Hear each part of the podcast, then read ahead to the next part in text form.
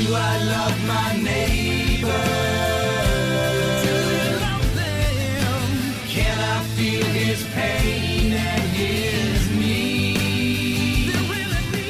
Welcome to Freedom to Choose, brought to you by Just As I Am Ministries, giving hope to people caught in the devastation of addiction.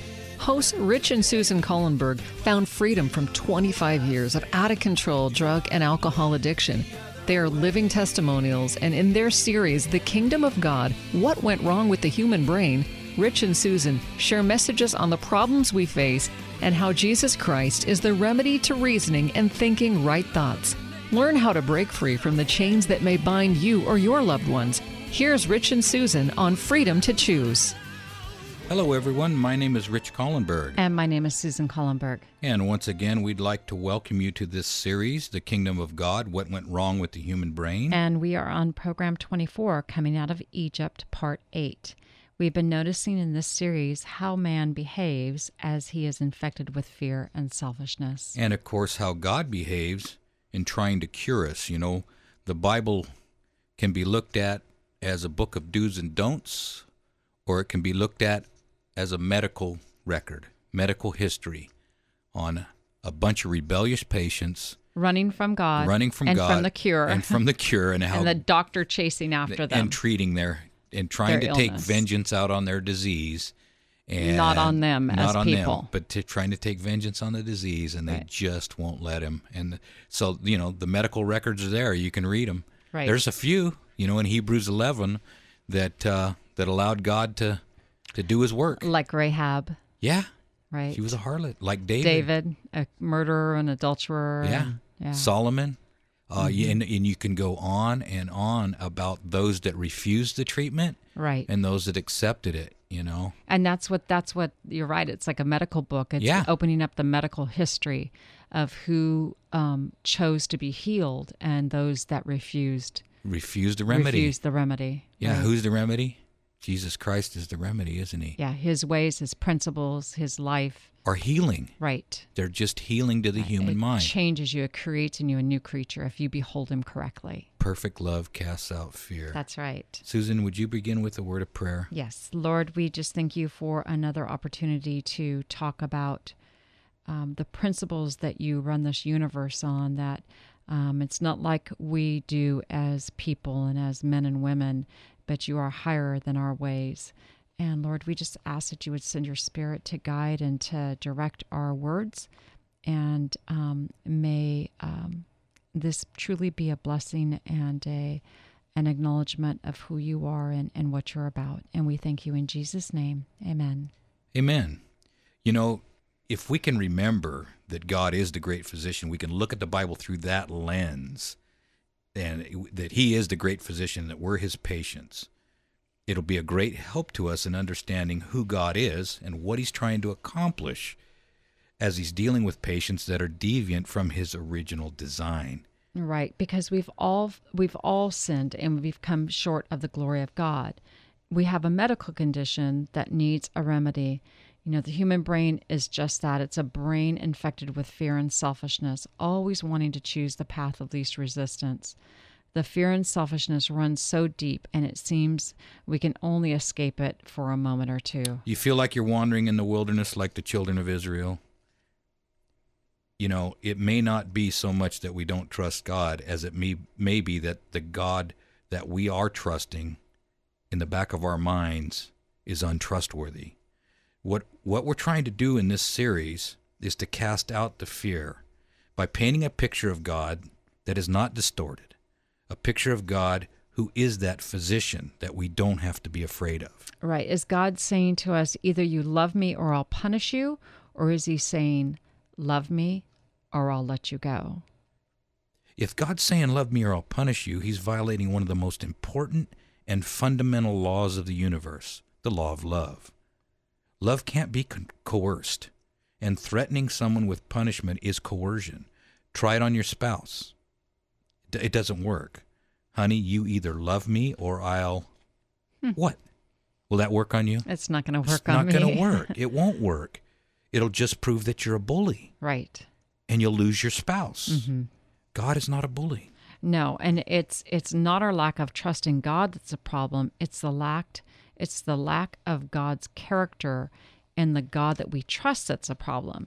So what does God do with those who don't love him, who go after other gods? You know, and we talked about this in the last program, right at the end of the program, and um, it's, I mean, it it's in the Bible quite a bit, but we're going to take a couple of uh, of texts out of the book of Judges, uh, Judges two fourteen, and um, notice the wording here. And the wrath of the Lord was burning against Israel, and he gave them up into the hands of those who violently took their property. Judges 3 8. So the wrath of the Lord was burning against Israel, and he gave them up into the hands of the king of Mesopotamia, and the children of Israel were his servants for eight years. Judges 6 1. And the children of Israel did evil in the sight of the Lord, and the Lord gave them up into the hands of Midian for seven years. And so in Judges 10 6, it says, And again, the children of Israel did evil in the eyes of the Lord, worshiping the Baals and the gods of Amram, and the gods of Zidon, and the gods of Moabs, and the gods of the children of Ammon, and the gods of the Philistines. They gave up the Lord, and they were servants to him no longer. And the wrath of the Lord was burning against Israel, and he gave them up into the hands of the Philistines and into the hands of the children of Ammon. And I think I can liken that to when I was in my drug addiction for 25 years. There was, I think, many points along the way that that um, because I was one unwilling to live according to the correct principles, that I was given up. Yeah. You know, and sometimes those giving up times, I ended up in jail yeah. To suffer the consequences of my choices. It's not that God was doing it to punish me. He was saying, if you choose to live this way, then this this, this is what is going to happen. Yeah. That's what happens. That's what God does with his children who choose not to love him. He gives them up. He withdraws his protections, and the consequences are awful. You know, uh, and so we're what we're doing here is just painting a, a picture of God here, um, letting the Bible interpret itself. Uh, when it comes to God's wrath, sometimes we want to put our own human version on it, and it makes God look like a giant cosmic bully. See, life on this planet without God's protection would be unbearable. Right. And when He gives us up, gives us over to our own desires, it's ugly. And it's that definition, you know, human our human terminology says wrath is bad. Mm-hmm. And and it's just it's God's giving you up. It's God because the consequences are so awful. If you look back at Judges, God never does give up until you've made that final choice and then he gives you up. He lets you go. Right. He lets you. He honors your choice of rebellion, and you'll notice in Judges as he gives them up, they end up in the in the hands of the king of Mesopotamia, or they end up in Midian, or they end up where they should not be. I ended up in a bar. I ended up in. I ended up where I should not be because of my rebellious choices. Right. God is that God is that perfect father Yeah. that never wants to give his children up. You know, just like just like any human parent doesn't Never. want to give their children up, that they'll do anything to try to save them. But when there comes a time when There's- that child is making, you know, old enough, now they're 24, 25, making their own decisions, and you got to let them go. And it's have- painful yes. to watch the destruction, but it's a natural result, a natural consequence, and unnatural for the parent Right. to let them go. That's right. So let's go back to Moses and the and the commandments. Remember, he's up on the mountain with God, and we'll pick up the story again in Exodus 34 and look at some more parallels with recovering from sin or recovering from addiction and coming out of Egypt.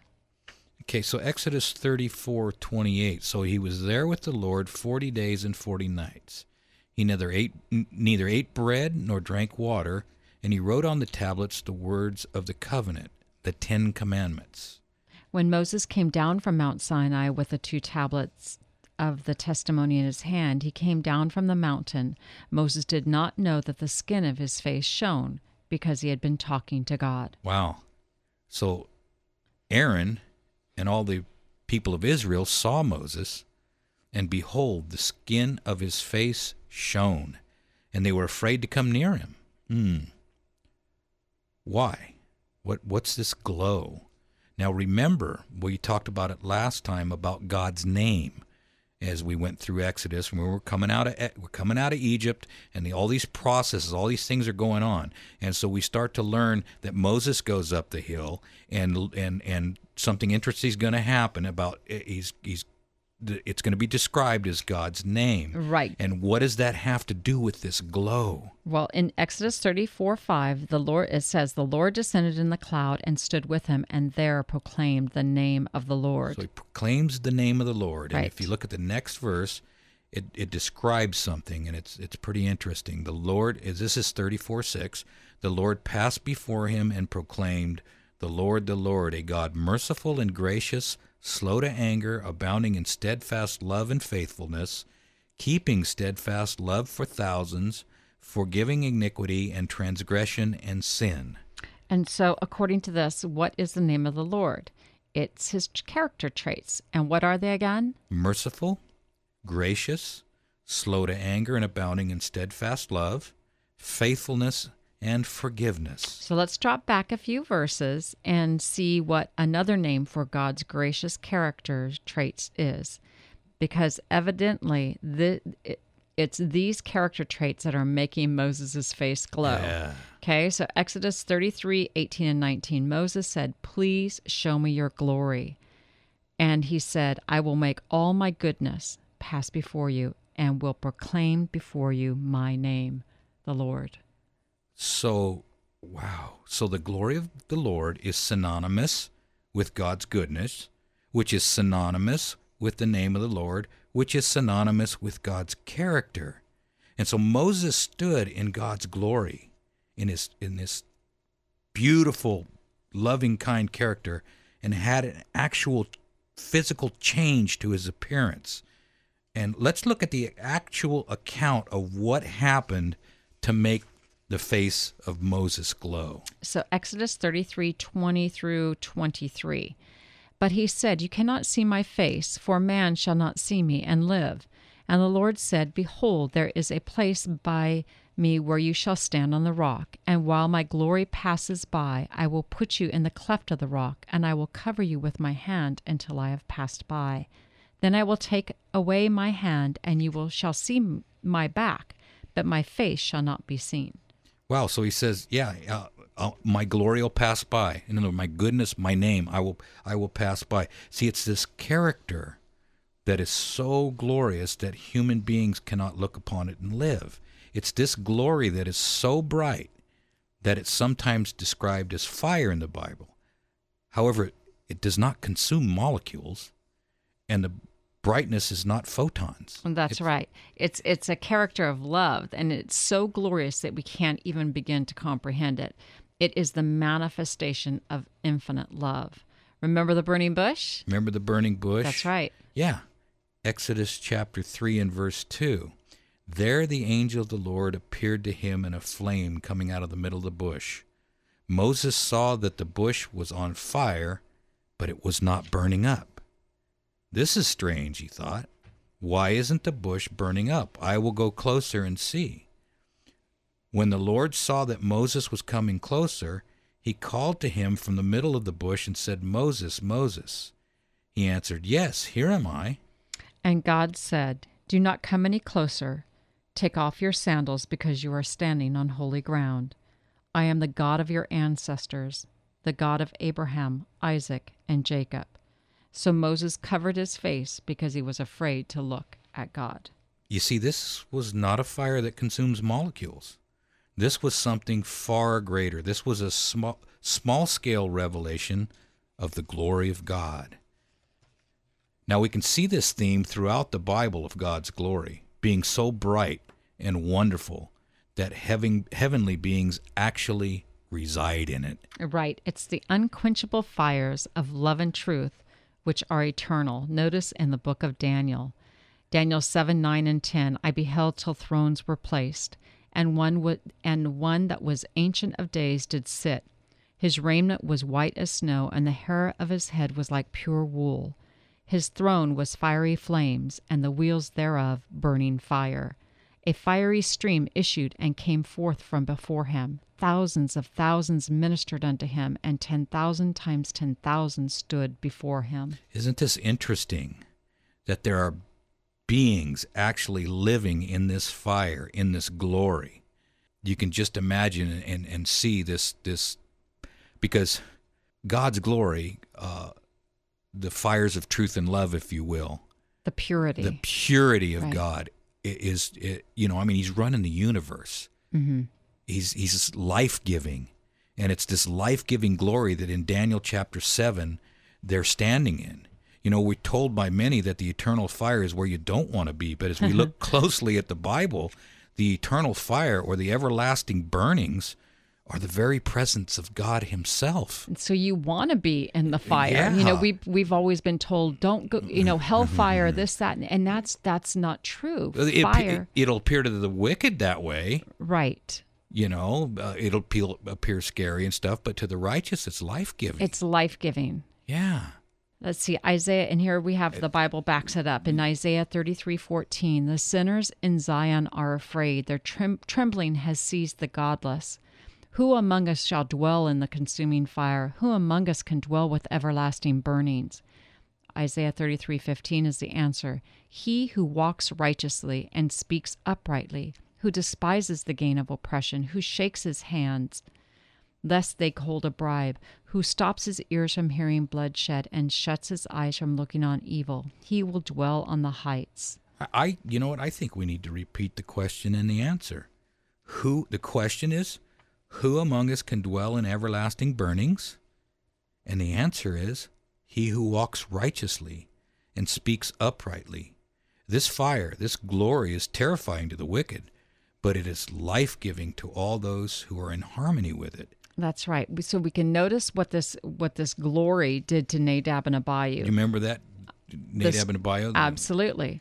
So they were out of harmony with God. Everything that they had come to do, they were supposed to be priests and representatives of God, and they were doing nothing but everything was for selfish gain. Selfish gain, selfish reasons. Right. And um so they and they ended up going into the temple drunk. Right, right. In fact, we can f- pick up the account here in Le- Leviticus chapter 10, verse 1. It says, Now Nadab and Abihu, the sons of Aaron, each took his censer and put fire in it and laid incense off on it and offered unauthorized fire before the Lord, which he had not commanded them.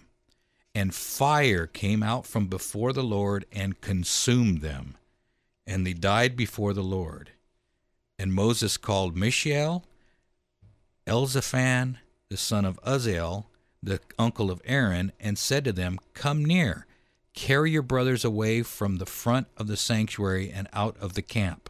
So they came near, and they carried them in their coats out of the camp, as Moses had said. That's right. One verse says that they were consumed, but the next verse says that they were carried out in their coats. This fire, this glory does not consume molecules, it consumes sin. If we hold on to sin, then when God returns everything back to normal, we will be consumed. See, God is not the enemy, sin is. The wages of sin is death. Sin, when it's full grown, brings forth death. You know, he who sows to the carnal nature, from that nature reaps destruction. This planet's very dark right now. It's not normal. I mean, we look at it, we think everything's normal. It's not normal. Selfishness and fear are the prevailing powers. And when selfishness and fear are the prevailing powers, God has to veil his glory just so that we're not consumed. Right. But soon, truth and love will be the prevailing powers. Everything will be returned back to normal. So, why is this so important? It's because of our picture of God will determine our own state of being. You become like that which you worship and admire. What we are doing is painting a picture of God that if you don't that you don't have to be afraid of him. Yeah, the the it's a biblically sound picture, using the Bible to interpret itself. Uh, this is so important in recovery or any kind of healing for that matter. If you're afraid of the doctor, you don't go to him for healing. What kind of doctor threatens his patients with torture if they don't come to him? Let's take another look at a Bible text looking through this new lens. So let's look at Revelation 14:9.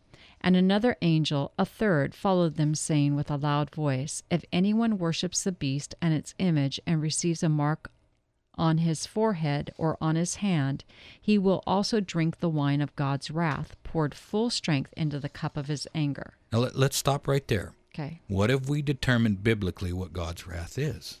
It- it- Giving his children up. right. And Right. he and he correct. Okay, so let's pick up the text here now. Okay. And he will be tormented with fire and sulfur in the presence of the holy angels and in the presence of the Lamb. Okay, so it doesn't say hell. It says in the presence of the holy angels and in the presence of the Lamb. It also doesn't say tortured. It says tormented. What is torment? It's mental. These people are out of harmony with God, and so the fires of truth and love are tormenting, mental anguish to them. They've spent their lives in rejections of God's love, and now, if we can use a cliche, the truth hurts. That's right. They're seen in its full glory. The love of God is there. Yeah. So Revelation 14:11 and the smoke of their torment goes up forever and ever.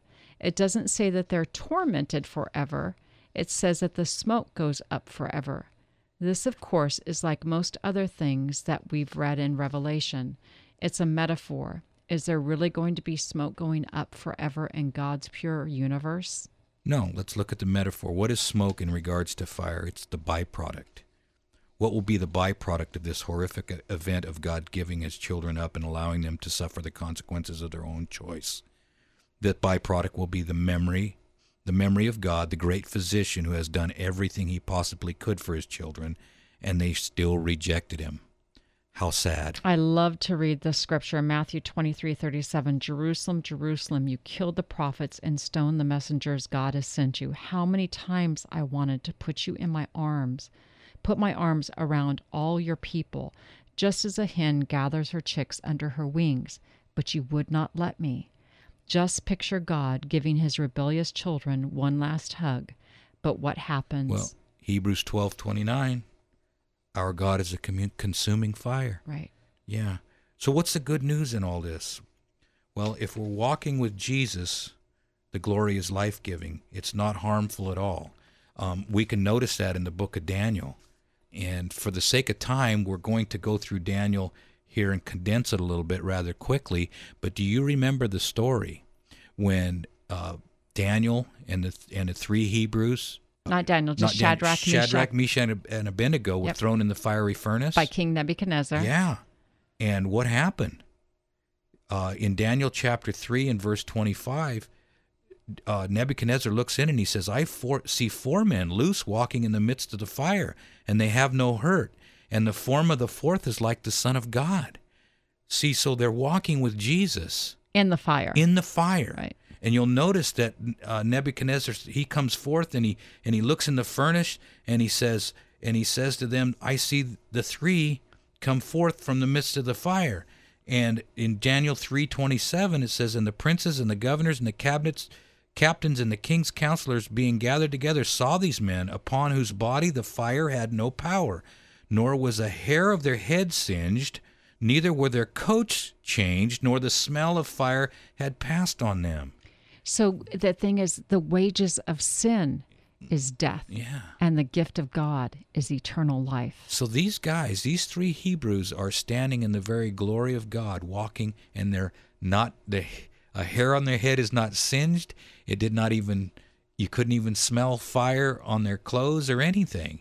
And so they're and Nebuchadnezzar's blown away. He looks in there and he sees, wow, they're walking with Jesus, and there's this glory, this brightness, and it's unbelievable. They're not burned up. That's right. It's life giving. It's life giving glory. Right. You know, some days, folks, we'll stand with Christ in that life giving glory of God, and it won't harm us, but we'll have the mind of Christ. We'll love others more than self. You know, it it's not I that live, but Christ that lives in me. As as the Bible says, be ye not conformed to this world, but be ye transformed by the renewing of your mind. By the renewing of your mind. Now, if you're new to the program, you can go to our website and listen to programs that have already been aired. Just go to www.justasimministries.org, click the Listen Now button. Um, you can also give us a call at 916 645 1297. We have some free resources. Just give us a call. And remember, folks, there's only two ways to live your life. One is like nothing is a miracle, the other is like everything is a miracle, and you have the freedom to choose.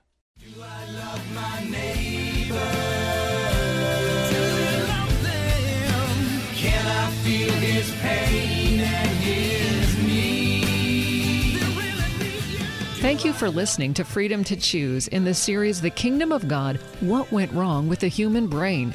If you or someone you know is living in the captivity of addiction and having trouble finding freedom, Rich and Susan Collenberg are living testimonials that God does work miracles. They've created a seven step, biblically based handbook and a recovery workbook to move those you love toward freedom. If you'd like to order the Addiction Recovery Workbook for yourself, someone you know, or your church, call Rich and Susan at 916 645 1297 or go to justasiamministries.com and they'll send one to you. As a nonprofit, they are supported by people like you. Contact them at 916 645 1297 or online at justasiamministries.com. Thank you for listening. And remember, you can do all things through Christ who strengthens you.